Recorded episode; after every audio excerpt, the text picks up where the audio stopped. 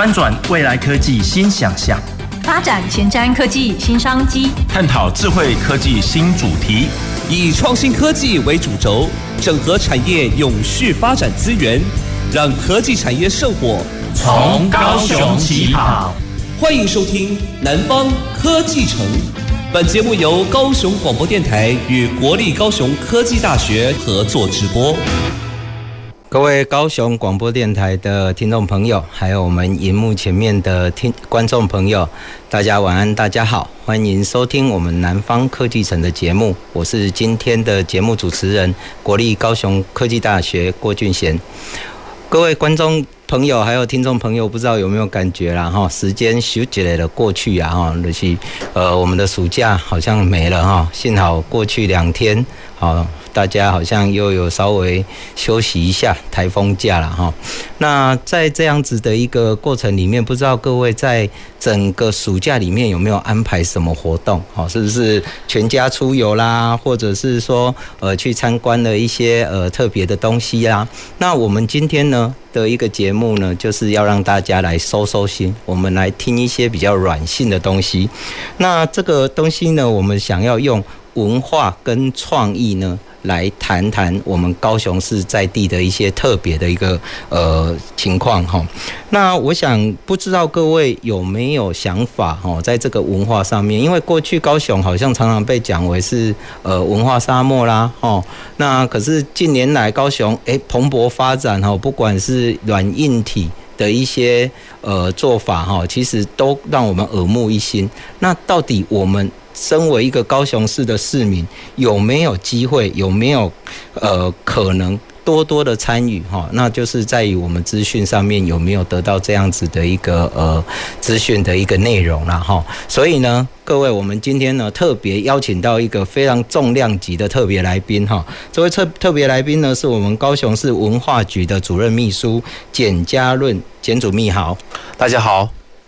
哦，简主秘哈，今天要来跟大家说说我们高雄市的一些呃文化相关的一些呃活动，或者是一些呃我们的安排哈。那我想呃我们轻松一点来谈好了啦哈。第一题我们来谈一下说，在我们高雄哈，从文化局的一个角度来讲。嗯，不知道主秘这边认为说，诶，什么样的一个活动哈，比较能够反映我们的城市的一个精神跟特色？简单带一下。嗯，好，那呃，各位听众大家好，我想在高雄的文化。有具有高雄文化特色的活动其实蛮多的，因为毕竟高雄虽然不是一个历史很悠久的城市，但因为它的一些地理环境特性跟居民组成的特性，所以其实高雄是一个非常有个性的一个城市。那特别是像我们都知道，高雄在以前就是呃工业跟渔业起家的嘛，所以说呃在我们的一些。历史过程中有很多的渔业的元素，然后特别是像前阵子吵得很凶的那个前镇渔港远洋渔业的事情，其实这个东西它本身就会有一个历史脉络存在。那另外是说，高雄以前就是一个工业之城，因此在大概十几二十年前吧，在高雄想要突破所谓的文化沙漠这样的想法的时候，就诞生了所谓的钢雕艺术节跟货柜艺术节。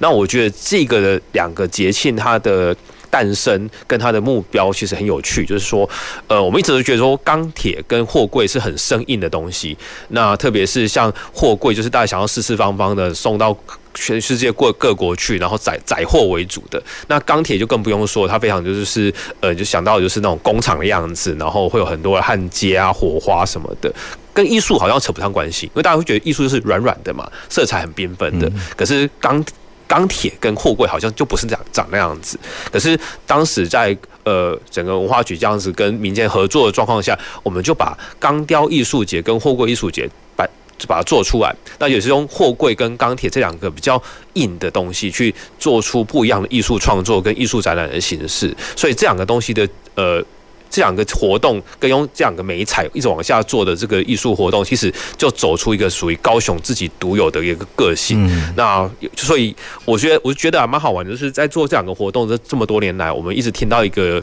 说法是讲，高雄的一个艺文表现的方式，就跟高雄的个性很像，就是生猛有力。还有我们就是很猛，然后我们就是什么都敢直接干下去这样子。我觉得这种感觉是蛮好的，这是在比较反映。呃，城市历史跟特色方面，我觉得这两个活动算是很有代表性的。不过，我另外还有一个东西想要大概提一下，我觉得这也是让呃，其实我不是高雄人，我是南投人，但是我就来高雄念书，然后在高雄工作，很喜欢高雄这个城市。然后以前在念书的时候，也是被人家说。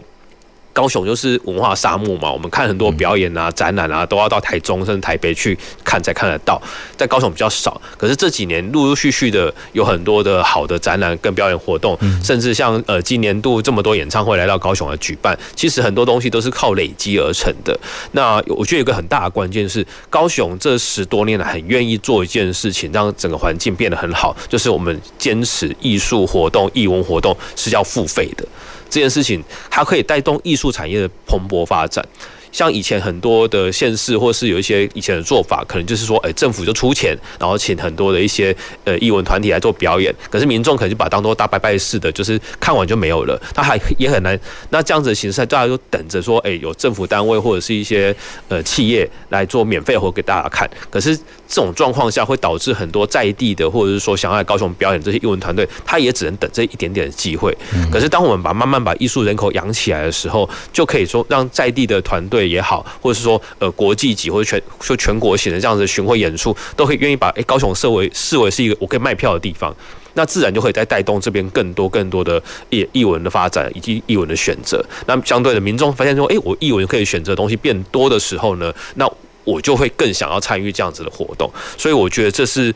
一个高雄这十多年来在艺术发展上一个很重要的一个选择啊，也是很成功的一个决定，这样子。所以说大家很熟悉，像是春天艺术节，我想大家应该不陌生。那其实春春天艺术节早期也是属于除了台北之外，少数政府办活动收费还可以卖光的一个活动。所以这其实蛮值得高雄人自己骄傲的，表示说，哎，高雄人不是什么。艺文沙漠、文化沙漠，只要我有好东西，高雄是愿意支持的。我觉得这个是非常棒的。那再来是有一个东西想要特别提一下，就是在十一月十八、十九的时候，我们还有办所谓的高雄戏狮甲，就是这我觉得蛮代表性的。因为像大家知道狮甲战嘛，狮甲战以前旧名就是戏狮甲，为什么呢？因为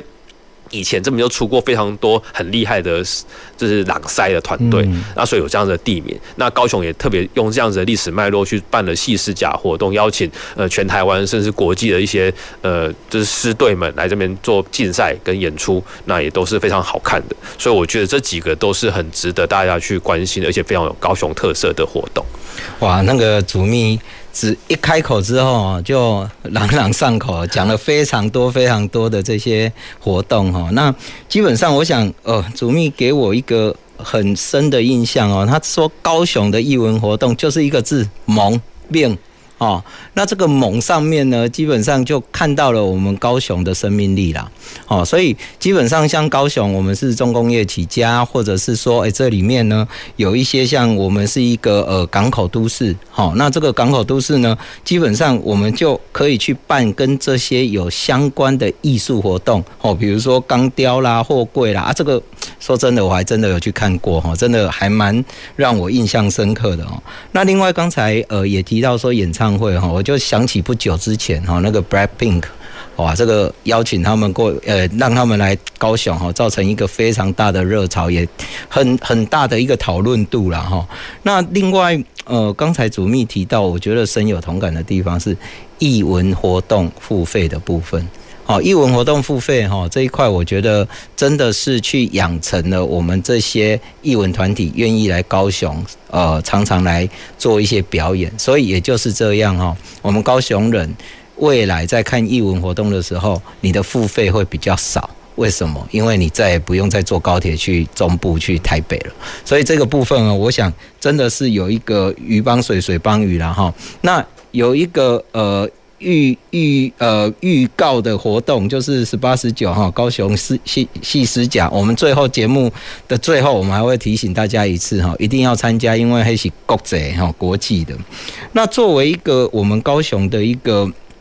呃，海洋都市啦，哈，我们基本上，我们最近就看了很多制造业啦，或者是我们出口业啦开始，然后呢，我们最近也开始就看到说这个都市开始在转型，比如说我们有亚湾区啊，我们有 AIoT 啊，我们有智慧生产啊，甚至我们最后现在还在推所谓的永续的这一块。那我我我基本上我就觉得说，嗯。我们高雄其实哈一直在转变我们的一个形态，不是说仅仅就是说很传统工业，然后重污染哦，然后呢就用很多的劳动人口。那这样子呢，我我想跟呃主秘是不是也可以来跟我们分享一下这样子的一个历那个城市历史哈，是怎么样去影响我们目前的这一个呃产业的一个发展哈？可不可以请主秘也跟我们分享一下？好的，呃。基本上我们是这样想的啊，就是以科技产业来说，好，特别在台湾这个地方，或是亚洲这边的科技产业，或许它跟城市的地理环境或者历史环境没有那么的直接相关，它跟政策可能比较有关系。可是那个就是说，简单讲就是科学园区盖在哪里，或是哪些投资，其实那个是跟政策比较有关系的。可是这些产业怎么样去跟原本既有的产业做交流，然后做协助这些既有产业做一些数位化转型也好啊，或者是所谓的升级也好，其实就是非常就是反过来是跟呃我们说的地理环境或是历史背景有关系。像刚刚有提到吧，比如说像呃远洋渔业，它怎么样透过我们这个亚洲新湾区的这个。智慧基地的计划，去让它做产业上的升级，或是航运，或是钢铁等等的，以及现在进驻到亚湾的这些游艇产业，它一定势必会跟所谓的数位内容，或是说科技内容有相关的一些合作，或者是说帮助。所以我觉得，其实这一段反而应该谈的，我我觉得我们的想法会比较像是说，呃，怎样子让高雄走出一个属于有自己味道的一种科技的产业的样貌，譬如说，呃。像现在所有地缘政治嘛，大家都在开始到处都要弄自己的生产晶片干嘛。可是，在那就是属于比较基础的生产端。那在应用端，其实我们怎么去把它弄得比较有自己的味道，然后走出自己的样貌？我觉得那个会是另外一个思考的课题啊。对。然后，另外回到我们比较熟悉的译文的活动面的话，我觉得有以我目前文化局在做的事情，我们其实会很想要。把科技的东西融入到环境中，因为我们一直觉得，其实整个高雄就是我们说义文活动最大的舞台，所以我们一直想要试着把这些舞台放大，然后。但是要放大的话，透过方式就要用科技的手法。所以像去年灯会的时候，大家应该有印象，就是我们把爱河的灯光做一个盘整，等于是像爱河灯光跟桥的灯光是全部整合在一起的。我们可以直接找设计师或艺术家去编排出，呃，我这个时候我想要的爱河灯光长什么样子。所以那时候我们还有做过像是呃乌克兰的投影啊，或者是说呃。BLACKPINK 的，或是五月天来演出的时候，我们可以做它的主题色等等的。然后甚至在配合呃爱河灯光整个整体的展演的节目的时候，我们也可以让它做很多系列变化。我慢慢就是把像是把爱河湾跟爱河变成一个大画布的概念处理。所以呃，这个是我们得天独厚嘛，因为我们就是有一条爱河这么大的这么好的一条河。贯穿了我们这个高雄市，然后有一个爱河湾就在旁边，所以我们都会朝这个方向来思考，说那以文化的角度来讲，怎么去一步一步的做科技上的合作，这样子。哇，这个基本上也是一个非常新的东西了哈。主要就是说，呃，你必须要去盘点这个都市的生命力，然后呢，再加上我们现在现有的科技，然后把它去做一个结合哈。因为基本上我们呃，其实应该高雄市民或者是呃。从其他县市过来的都有多少有看过啊？刚才主秘提到的那一些呃，以灯光为主哈，那我们留下很深刻的印象哈。所以说在那里面甚至有一些动画的处理啦等等哈，这些都是一些比较呃感觉文化跟科技的一个跨领域结合哈。那呃主秘。刚才我们提到，就是说有一些像呃这些科技进程哈，我们如果把它回归到我们这个呃文化里面，然后呃哪些呃刚才你提到的，比如说像灯光呐，把我们的那个呃爱河跟爱河湾变成是一个大画布的一个观念。那这样的一个结合，对于你们来讲哦，它基本上是已经是一个很明确的发展，还是说它呃还是在摸索当中呢？嗯，坦白说，我们还在学习啊，因为这样子的科技的应用在现代也是算是新的东西，那也是慢慢的在看看说，诶，包含自己尝试看看，或者说看看国内外有什么其他案例，大家彼此来交流学习，然后。但我觉得这个过程很有趣，就是在国内做很多所谓的新媒体这样的艺术家或者是文化团队，也慢慢的因为跟我们这样合作而有一些新的素材、新的工具可以玩，那就可以走出一些不一样的道路。那我觉得这个也蛮有趣的。像我们说刚刚提到的爱河湾灯光的那个系统整合，其实也当有一些。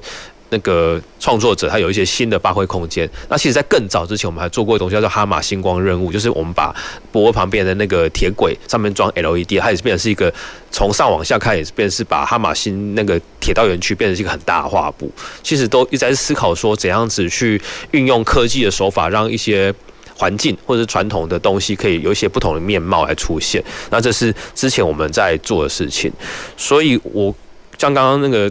教副教授副副校长这边有提到说，就是呃，我们在文化跟科技的应用上、产业上，到底还有什么样的想法？我觉得大概可以分成两个层次来讲，一个就是酷炫、很厉害的那种东西，就是我们就是跟很多团队来合作，做一些比较特殊的，透过科技手法来做一些艺文活动的表演，包含从呃。一二年，呃，二零二一年的时候，跨百光年在海中间搭一个船的舞台嘛，然后可以做第一次，大家可以看到在爱河湾可以这么做这么多灯光的展演，然后后来就开始进入到台湾灯会，然后台湾设计展这些的呃一些活动，那也带来很多新的一些科技上的运用方式，比如像是无人机，那我们用无人机的跟 Intel 做无人机合作的时候，其实有很多的一些。内容是我们跟美国这个团队双方去沟通出来的，那他们也很惊艳，说，哎，其实高雄。台湾人是有很多的一些文化底蕴东西是可以玩的，那怎么样去把它玩出来？然后再来是我觉得一个蛮经典的一个作品，就是在台湾灯会的时候，我们透过那个机器手臂，然后做了一个千手光剑这样子的一个作品。那这个作品就是用机器手臂做光剑的舞蹈这样子的形式，其实它也算是全世界算是少见的一个处处理的方式。那这个回响非常好，也得了很多奖。我觉得就是大家在尝试说怎样用科技的手法去表现出让你觉得很酷炫、很厉害。害，然后很有艺术的气息的这样子的一些活动方式，我觉得这是一个一个东西。那也因为在在做这件的这样子的规划的时候，我们慢慢培养了跟认识很多新的团队，他们持续在做这样子的一个研发跟作品的开发。所以我觉得有时候在在台湾，其实应该说亚洲或是台湾，或是我们单纯从台湾跟韩国来做一个对比好了。其实韩国也是政府会拉着。就是企业团队们一起来做些什么事情，大走一个方向。那我觉得台湾现在慢慢也是朝这个方向在进行的话，我们应该可以很快速的去带出一整串的这些民间的开发团队。那我觉得对于未来的这样子科技应用的文化活动或艺术活动会有很大的发展。那另外一个方向可能就是场馆跟场域面的。我举个例，好像是高雄流行音乐中心，它算是呃少数建制完整五 G 的。这样子的传输系统的的场馆，所以说在高流里面，我们可以很快速可以做像是虚实共演啊，或者是那个异地共演。也就是说，我演出者不见得要到高流现场来，我可以在别的地方，但是我又靠五 G 传输的方式，它就可以在现场出现。那大家应该有印象，以前有什么？呃，复活的邓丽君啊，或者 Michael Jackson，那其实是用虚拟的方式处理。那可是他以前在做这件事情的时候，还要建制的成本，后台建制成本是非常高的。但是在高流，因为透过这样五 G 的技术，它变成是它传输啊什么的都变变得非常快速而方便。那也也促成了以后我们要做这样子类型的节目的时候，呃，比较低的成本，而且会比较成熟。大概是这样子。哇，这个基本上刚刚主秘提到的两个很重要的啊，第一个是酷炫，那酷炫不在话下哈，那个千手光剑啊，或者是我们在呃做一些投影啊、无人机等等啊，这个我想听众朋友应该也多少都会有听过，或者是有到现场哈，也被那个场景所感动。那我个人本身对于那个场馆的建制哈，其实是真的有。有打到我的内心呐，哈？为什么？因为其实我们大概都知道，我们高雄市有很多这些场馆，比如说高流啦哈，比如说有很多的那些场馆的建制起来，我们都觉得很漂亮、很棒哈。但是呃，原则上这些漂亮的场馆呢，接下来怎么用才是重点哈？可是我真的没想到说，原来我们在场馆建置的时候，已经思考到我们的传输的问题哈，所以连五 G 都建进去了哈。所以基本上这个才是让我们真的是会想到说，诶，在我们一个场馆运用的前提之下，我们在规划的时候已经想到呃这个未来的可能性了哈。所以我想这个真的要呃为我们这些文化团队哈拍拍。拍拍手哈，来鼓励他们一下哈。那我们刚刚就顺着这样子的一个呃。呃，话题再讲下去了哈，就是说，其实我们有很多新名词，现在大家也大概都会听到啊，什么物呃物联网啦哈，AIoT 刚才有提到嘛哈，区块链啦哈，元宇宙啦哈，然后 AI 人工智慧啊等等这些，那大家也都很很想知道哈，啊也很想说，哎，这个到底对我的生活会产生什么样？那我想这个哈，代替我们听众朋友来跟主秘问一下，这些新技术啊，对于我们的文化有没有影响，还是？有没有产出相关的应用？嗯，呃，我觉得这些新技术其实对我们文化跟艺术创作或内容创作来讲，影响是真的非常大。呃，举个例好了，就是像前疫情的时候，大家应该都很疯所谓的元宇宙，甚至 NFT，因为所有事情都发生在网络上嘛。那我记得那时候我们看过很多的一些网络上的应用，都非常的更接近说让。因为以前网络工具或是网站这些的，好像就是一个辅助的资讯而已，就大家还是看实体的东西，然后只是说我需要查资料，说上网站看一下。可是，在疫情期间，事实上我们都出不去嘛，所以变成是这个网站的建制就很重要。我还记得我看过一个，好像是荷兰是比利时的一个一个美术馆网站，它是除了里面看展之外呢，你还可以去直接下单买画。那最有趣的是。他会还建立一个一个网站上的虚拟小酒吧，然后你可以直接在酒吧里面点酒，然后就会有外送送到你家来。这边是所有事情，它就是透过一个网站的方式在沟通。当然，它做起来还是没有像我们真正人体进入到美术馆那么的舒服。可是它就是一直在思考说，怎样子可以去呃达到我们的这些需求。这是在疫情期间元宇宙这些议题的发展，我觉得发展非常快，然后也看到很多所谓的虚拟演出啊，这些都成成成长的非常的快。那我想大家在疫情那两年也感受应该很深吧，特别是透过像是一些线上的会议城市啊，或者是小孩子都要线上上课，其实那些东西都很明显，你看到他的表现方式，就是当然时间短短的，然后。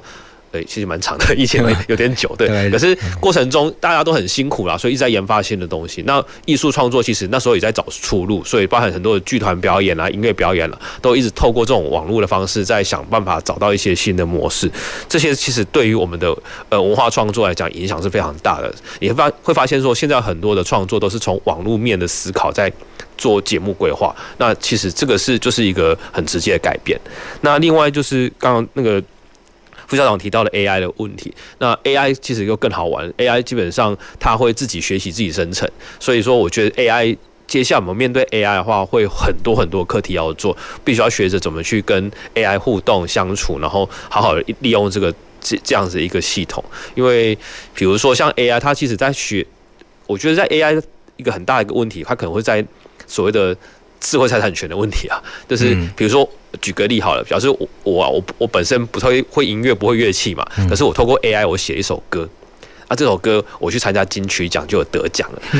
那那那算什么？对，他他要算算他他要算是我的创作呢，还是 AI 创作呢？可是因为 AI 本身它都是透过呃很多的资讯的喂养嘛，就是它等于是吸收了很多别人学过的东西，然后去凑出一个它的样子。那、啊、万一突然过程中发现说，哎、欸，这这一段可能是跟谁的很像，那算不算抄袭？那那是 AI 抄袭呢，还是我抄袭呢？嗯，对，我觉得会慢慢会发生这些问题。可是 AI 一个很棒的地方是，如果我们还是把它当工具的话，可以节省非常多的时间。所以在很多的工具策略应用上，甚至它可以帮你 coding。所以像假设我想要做比较数位媒体的艺术，我可能不太会 coding，就是我不太会写程式，但是我可以讲得出我想要什么东西，然后去描绘给 AI，那也许 AI 就可以帮我做出这样的东西。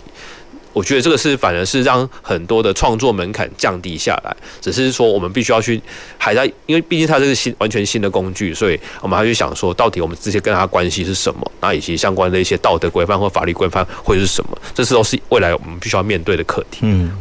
是，我想，呃，这个当然就是说，哈，它是一个蛮新的一个技术应用了，哈。那在这整个过程，比如说像 AI 来讲，或者是说那个呃生成的部分哦，的确，主秘提到的智慧财产权，哈，老实说，我们还真的还没想过这个问题，真的要好好的思考一下。而且，好像 AI 它基本上，因为呃，透过它的一些技术应用上面，哈，它真的是极大数据。呃，而来分析出这样子一个东西，然后做出这样的东西哈，那是不是真的可以把它变成是个人的财产哦？这个，嗯，这个的确哈，主秘给我们的一个新课题哈，我们好好来思考一下。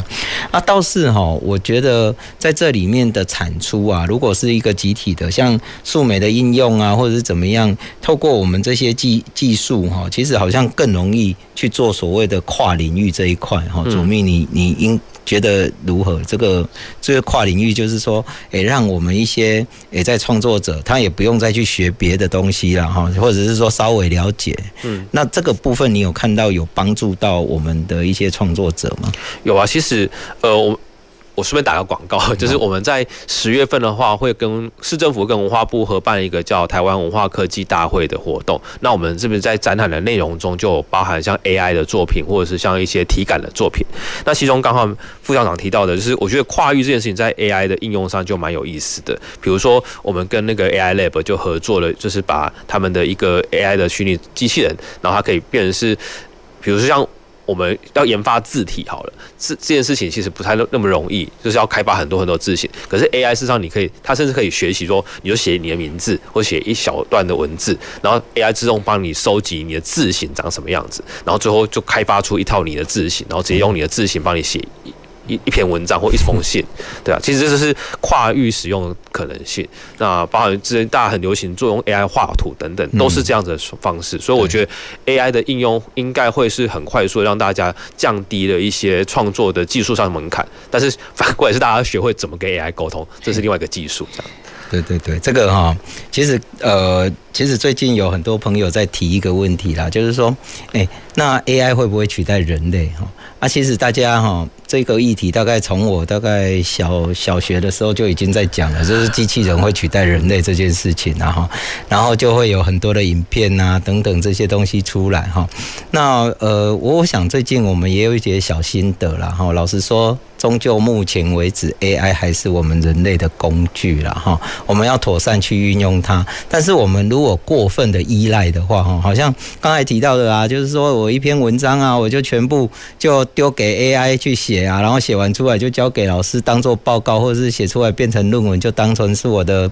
硕士论文的话，那你就被取代了啦。好，所以我想这个部分大家应该可以一起来努力一下啦。哈。刚刚主秘又提到了一个关键字哈，那关键字是什么？台湾文化科技大会啦哈。台湾文化科技大会这个部分哈，各位不要紧张，我们下半段哈要来好好的来问一下主秘。那我们一般民众有没有机会能够来好好的来参与哈，来共襄盛举？文化跟科技要怎么去充分的结合？好，所以这个部分呢，我们下半段来跟主秘好好的深入探讨。那我们今天。在呃节目呢，我们先进行到这里哈，我们来休息一下，好，大家也可以去喝口水，好，那我们待会再回来我们南方科技城的节目，谢谢。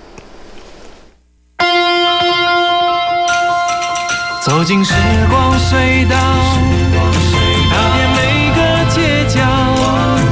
城市的璀璨风光，高雄广播陪伴你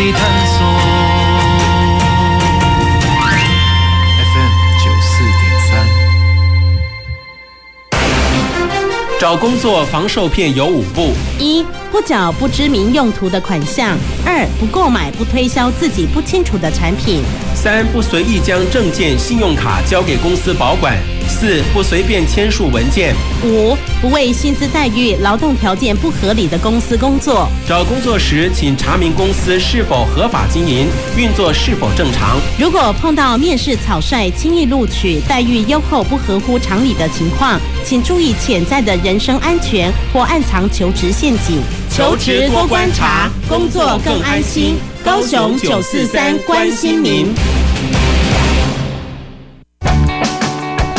知道家里开饮机的耗电量几乎等同一台小冰箱吗？提醒大家，只要将家里的开饮机或是热水瓶加装定时器，白天不在家及深夜睡眠时，让它休息一下下，一年最多能省下约七百五十元。马上装，马上省哦！更多节能小配包，请上节约能源园区网站查询。以上广告由经济部能源局提供。文创法修法通过，严惩黄牛，重招出击。加价转售演唱会票券谋暴利，五十倍罚锾，罚到你痛。使用随机身份产生器，大量登录假账号等外挂程式的机器人扫票，最重关三年。全民不做黄牛，拒买黄牛票，呵护艺文产业。黄牛条款绑秩序，买票公平好顺心。以上广告由文化部提供。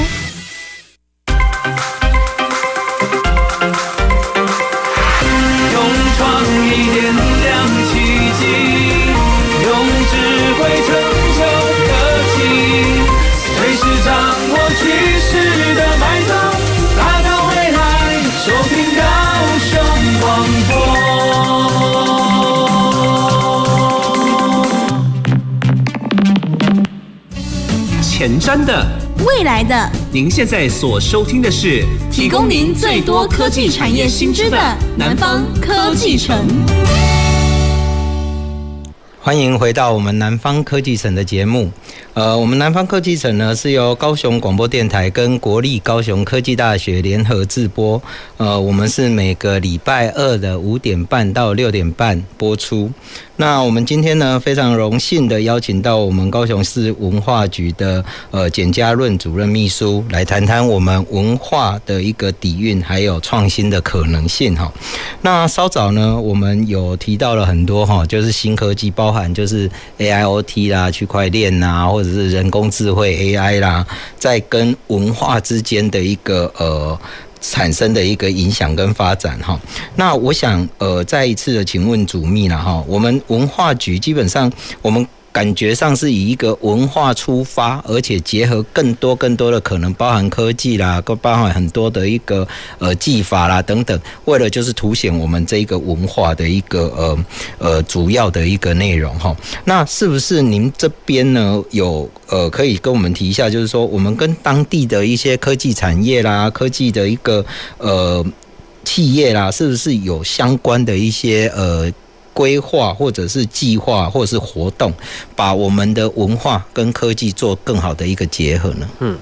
好的。那呃，高雄其实可能大家不知道，高雄在国际的所谓的体感科技、体感应用或者是 VR 的这个领域，高雄在国际上是非常有名的。我们今年有去那个美国参加一个活动，那时候其实那个他们就是一个 SR，就是说 VR、MR。AR 这些领域，就是说大家想象中是带体感，然后虚拟实境这样子的一个创作领域。我们参加一个展这样的展会展，然后去的时候，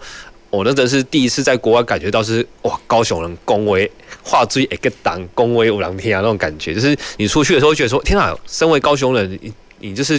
讲这个领域的时候，大家会非常说啊，你是高雄来的这样子，所以其实高雄在这个领域是有它一定的声势跟地位的。那我们是，那这个其实也来自于说，高雄在五六年前、七八年前就开始发展所有的体感科技，然后一直延续到现在，包含像是电影馆就一直在研发 VR 的剧院或是相关的戏剧等等的这些，然后慢慢的在高雄就是凝聚了一些团队，专门在做这些所谓的体感科技在文化面的应用。这是慢慢有这样子一个 team 出现的一个生态链出现，然后除此之外，其实高雄有一个很厉害的企业叫智威，那智威它是做所谓的体感科娱乐这样子的很有名的一个国际。台湾呃，高雄出去，那是在国际已经非常红的一个厂商，所以你可以想象，就是几乎全世界这大型的那些所谓的飞行剧院都是自卫做的，那它也是成功的从高雄打出去全世界。因此，在体感科技、SR、VR 这些领域内，高雄实际上是一个已经发展起来的地方。那我们在，所以我们在应用所谓的文化。的应用上的时候，在高雄的这个领域，在讨论应用这件事情是相对也是驾轻就熟，而且比较有它的程度跟水准的。哇，所以基本上就是说我们在 X X 叉啦哈，对 XR 跟 VR 的部分哈，就是呃，居然各位听众朋友可能也没有掌握到哦，因为居然是我们在。高雄这个都市是可以在世界上立足的，那也就是因为这样哦。其实老实说，我对那个飞行剧院。哦，其其实我是感受颇深哦，哈，各位你呃可以想象说，它基本上它是一个还蛮蛮厉害的技术哦，好像也好像要是一个球形的一个投影哈，然后这里还有影像的拼接啦，然后甚或会造成某些的一个呃比较立体感的部分。那你人呢，呃，可能坐在那个当中哦，去感受一下那整体的感觉，你可能会觉得，诶，好像有云霄飞车啦，或者是飞行的感觉哦，所以这个。呃，蛮蛮重要的一个体感的部分哦。那我我想我们哦也不要废话那么多哈，我们赶快来投入一个正题哈，就是我们呃听说十月要在高雄举办的一个第一届的台湾文化科技大会哈，这个要结合我们亚洲最大的。XR 的影展，还有我们高雄电影节哈这样的一个活动，那我我想想要问一下，就是说这好像有呃一段时间哈，那我不知道高雄市的市民是不是有机会来参加啊？要怎么参加？它大概会在什么地方哈？那我也听说说，诶，这个好像是一个呃国际的活动啦哈。那我想是不是出？呃，初步让主秘来跟我们先介绍一下这个活动。那市民朋友怎么参加？那日期是什么时候？那有没有需要呃买票啦，或者是怎么样的一个形式？哦，主秘可不可以很很呃呃很详细的来让我们知道一下？嗯，好的。那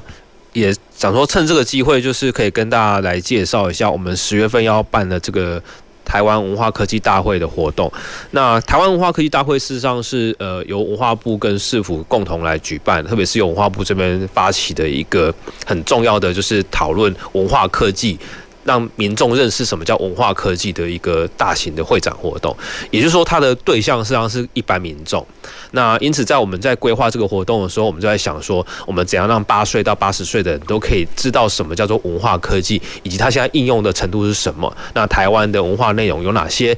国际有哪些我们值得我们去学习跟参考的？当时的方向大概会朝这个来走。所以，其实刚刚我们前面都有提到的一些。呃，大家可能好奇，但是不见得在生活中可以碰得到的东西，我们都会在里面做一个比较平易近人的方式来做展示。像第一个刚刚提到的 SR，SR 的话，就是它实际上就是大家知道 VR 就是戴一个头盔，然后看到里面全部都是虚拟的，就是就是所谓的 VR。那 AR 的话就是扩增实境，就是说我戴的那个眼镜呃眼镜，它是看得到一般真实的画面，就是透过去的，可是它会在。镜片上增加一些新的东西，所以像其实最大家最熟的就是宝可梦，宝可梦就是一种 AR 的应用。嗯哼。那另外还有所谓 MR，它就是呃又可以看到真实的，又可以看到虚拟的。那我们这次的活动里面就也邀请了一个作品来，它有点像是你戴那个眼镜的时候，你就是可以在。随便一张桌子上就可以玩类似像玛丽兄弟这样子的游戏，它就是以后的可能会是以后的游戏趋势，也就是说，呃，这些游戏会变成是它会融入到你的生活中，但是你是看得到你的生活，只是说生活中会长出一些怪物，你真的可以射它，或是可以玩它这样，这是新的一些应用方式，这都是这个领域的东西。那另外就是呃，这些加起来的话，我们就翻成叫做 SR，就是当然 SR 还可以引申更多，只是说这个领域是这样。那高雄因为长期在发展这个，所以我们这一次包含像是有一些呃。VR 影片的腰展，或者是说就邀请来高雄参加的，或者是说我们有一个比赛，一个一个 V 呃 SR 的一个比赛，然后再是有一些我们特别规划一些节目，这样林林总总加起来的话，我们的规模是等同于威威尼斯影展的 SR 领域。那也说它是根本就是它以规模来讲就是全亚洲最大的。那我们就是把它放在我们的主场馆里面。那除了这个领域之外呢，我们还有带入像 AI 的作品，或者是像有一个东西叫虚拟摄影棚，就是。这两个我大概详细再说明一下哈。AI 大概大家大大概都知道，AI 实际上就像机器人一样，它是可以跟你互动啊、回答，然后帮你做很多事情。那具体上应用有什么？其实它已经在我们生活中慢慢发发生了啦。例如说，像是呃前阵子我们在做那个线上的一些呃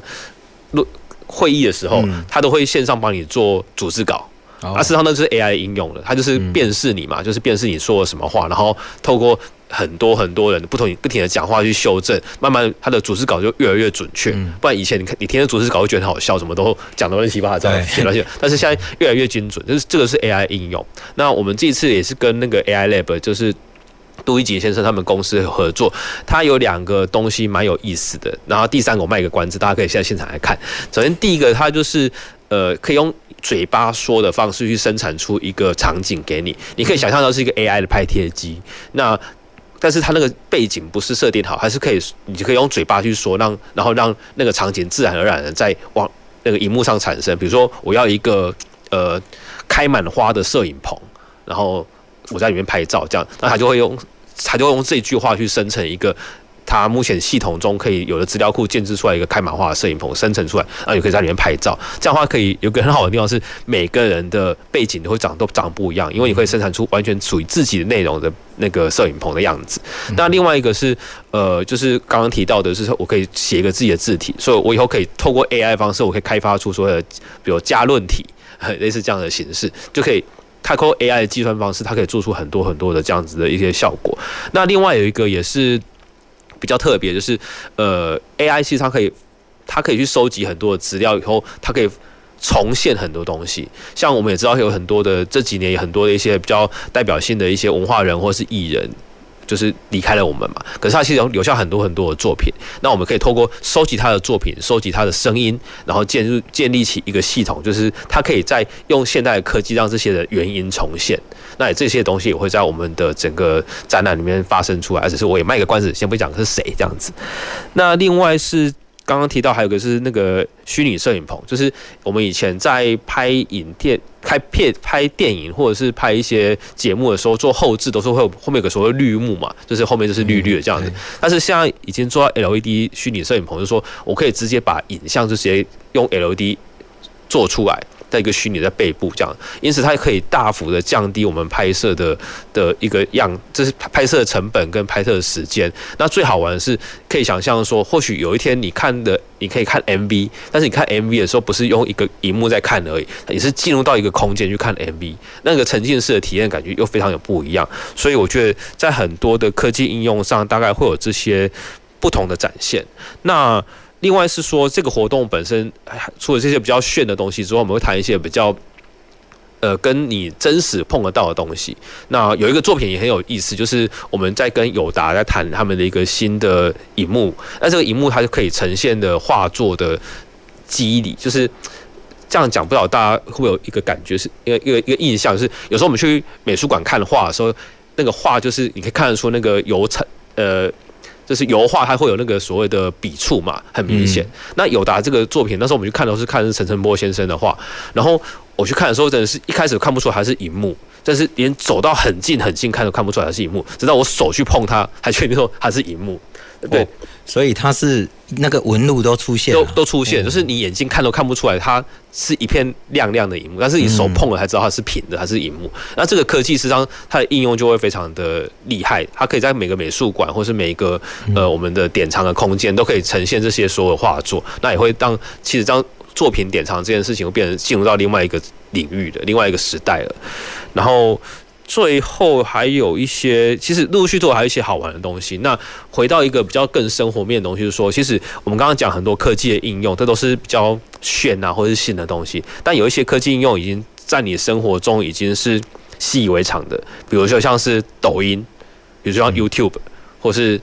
或是一些呃我们熟悉的这些所谓的社群平台，它应应该很难想象五年前我们追剧的方式是上 Netflix 在看，嗯，对啊，或是说呃五年前。或是抖音会红成这样，每个人都在跳那个短影音的抖音的的内容，其实这个很难想象。可是它其实慢慢的潜移默化在我们的生活里面了。那所以我们也会在这个活动中去探讨这件事情，就是说，诶，这些呃目不不知不觉进入到你生活的这些科技，它有什么样的一些文化上的表现，或者说有些它的风险，我们也都会针对这边做讨论，这样子。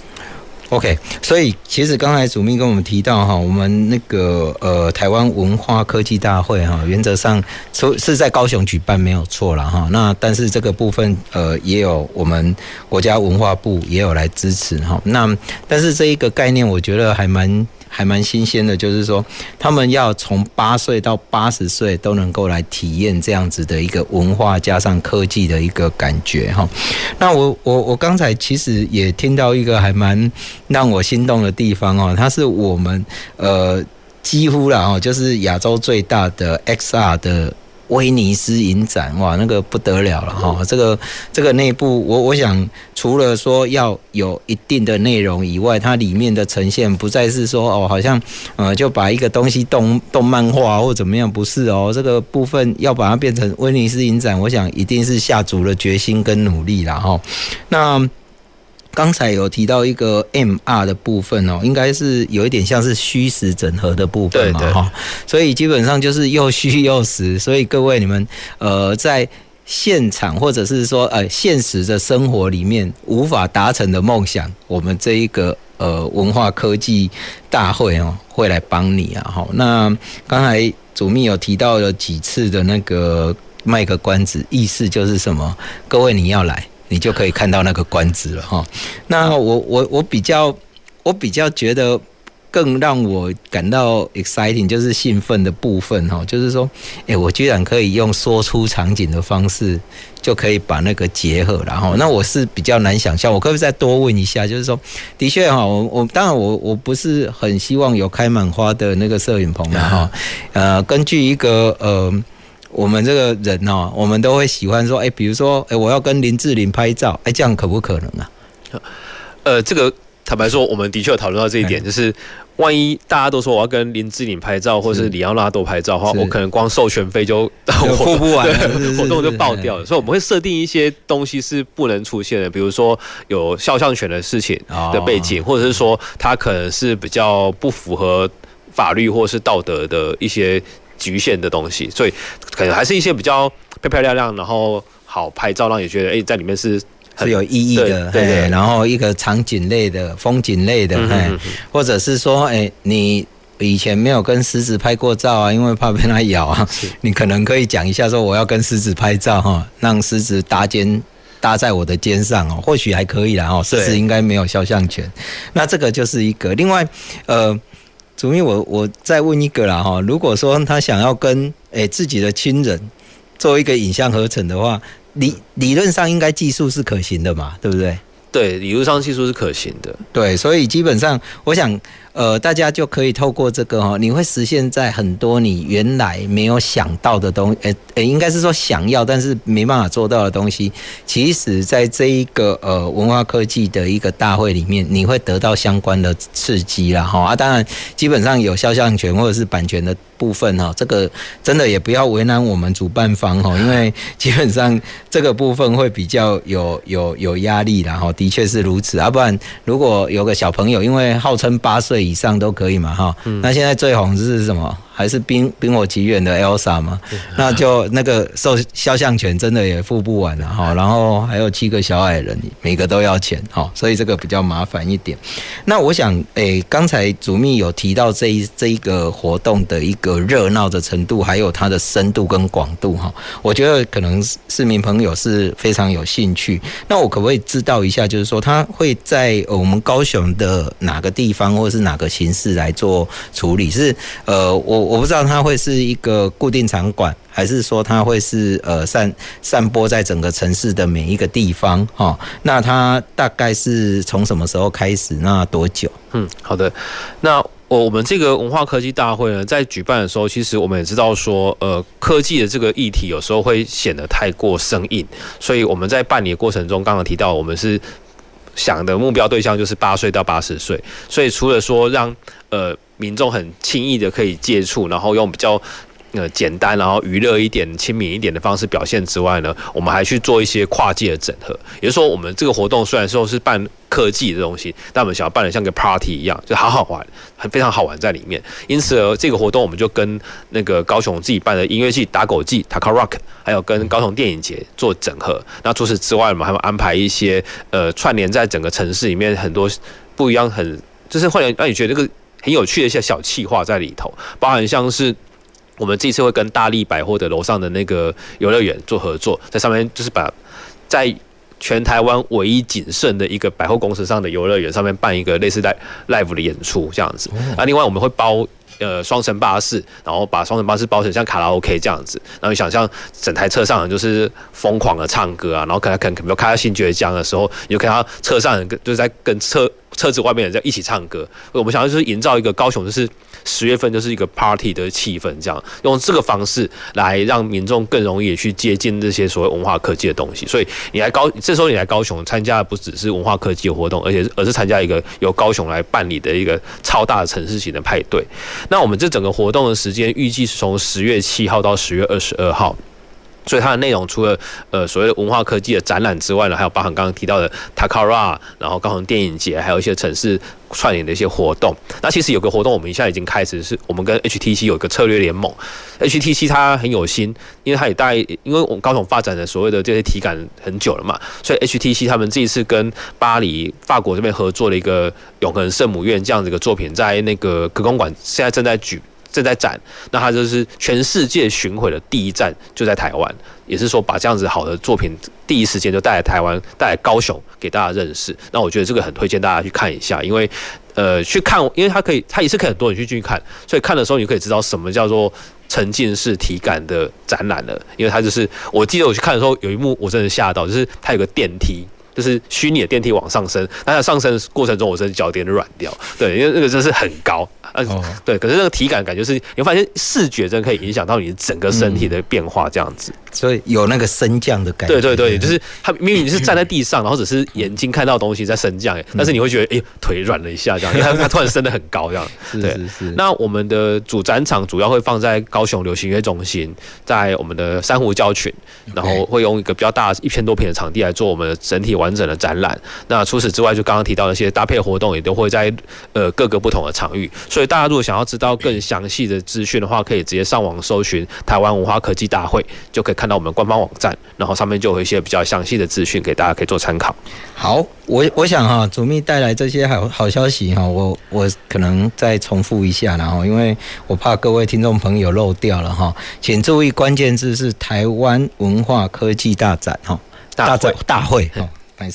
再讲一次，台湾文化科技大会，哈，大会，那可以搜寻一下，哈，那主主要的展那个展览场馆是在我们高流啦，哈，那在那个珊瑚群那边嘛，哈，那呃，另外如果各位等不及的话。说明天就一定要去，或者是周末一定要去的话，我们基本上现在也有了哈，跟 HTC 有一个永恒圣母院在科工馆哦，你可以体验到真正沉浸式的一个体感的一个体验呐哈。那我们刚才提到的嗯，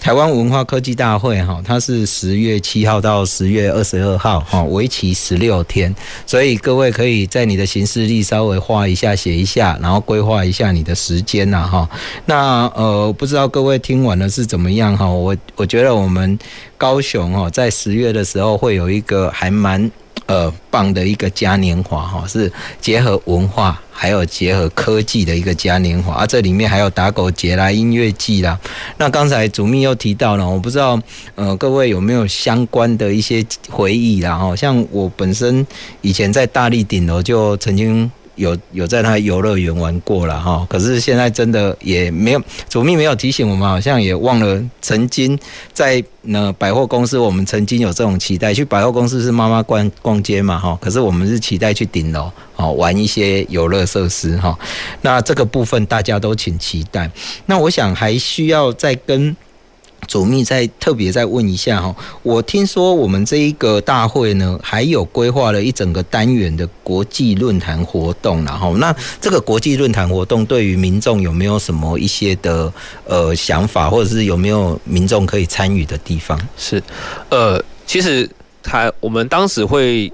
承接文化部这样的活动，很大一个原因是，呃，高雄这两年办了很多国际。应该说国家等级的大型的会展活动，所以有一定的办理活动的能量。那也是受这样的，因此文化部信任我们，才跟我们合作这样的活动。那不过在办台湾文化科技大会的时候，有个很大的使命，就是说，呃，大家还是不太清楚什么叫文化科技，所以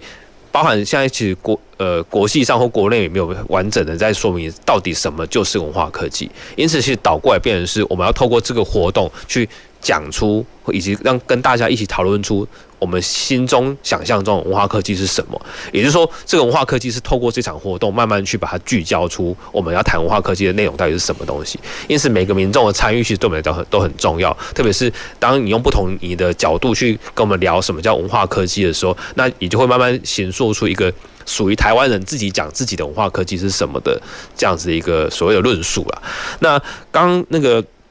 副校长提到说，我们还会一个论坛活动。其实论坛活动就是希望这样来处理，就是说，嗯，我们邀请很多国际上在文化科技领域或是影视音相关领域的一些呃大师们，他们来聊聊说，他们怎么在这个文化，在这个科技的时代，他怎么去操作他的呃文化面的。的一些应用、内容创作，或者是一些新的展示手法等等的。那这些其实有一些内容，当然会比较产业端一点，比较深一点，但是也是有很多有意思的东西，包含像是我们邀请到呃影视，就是大家，要是我们是所谓的。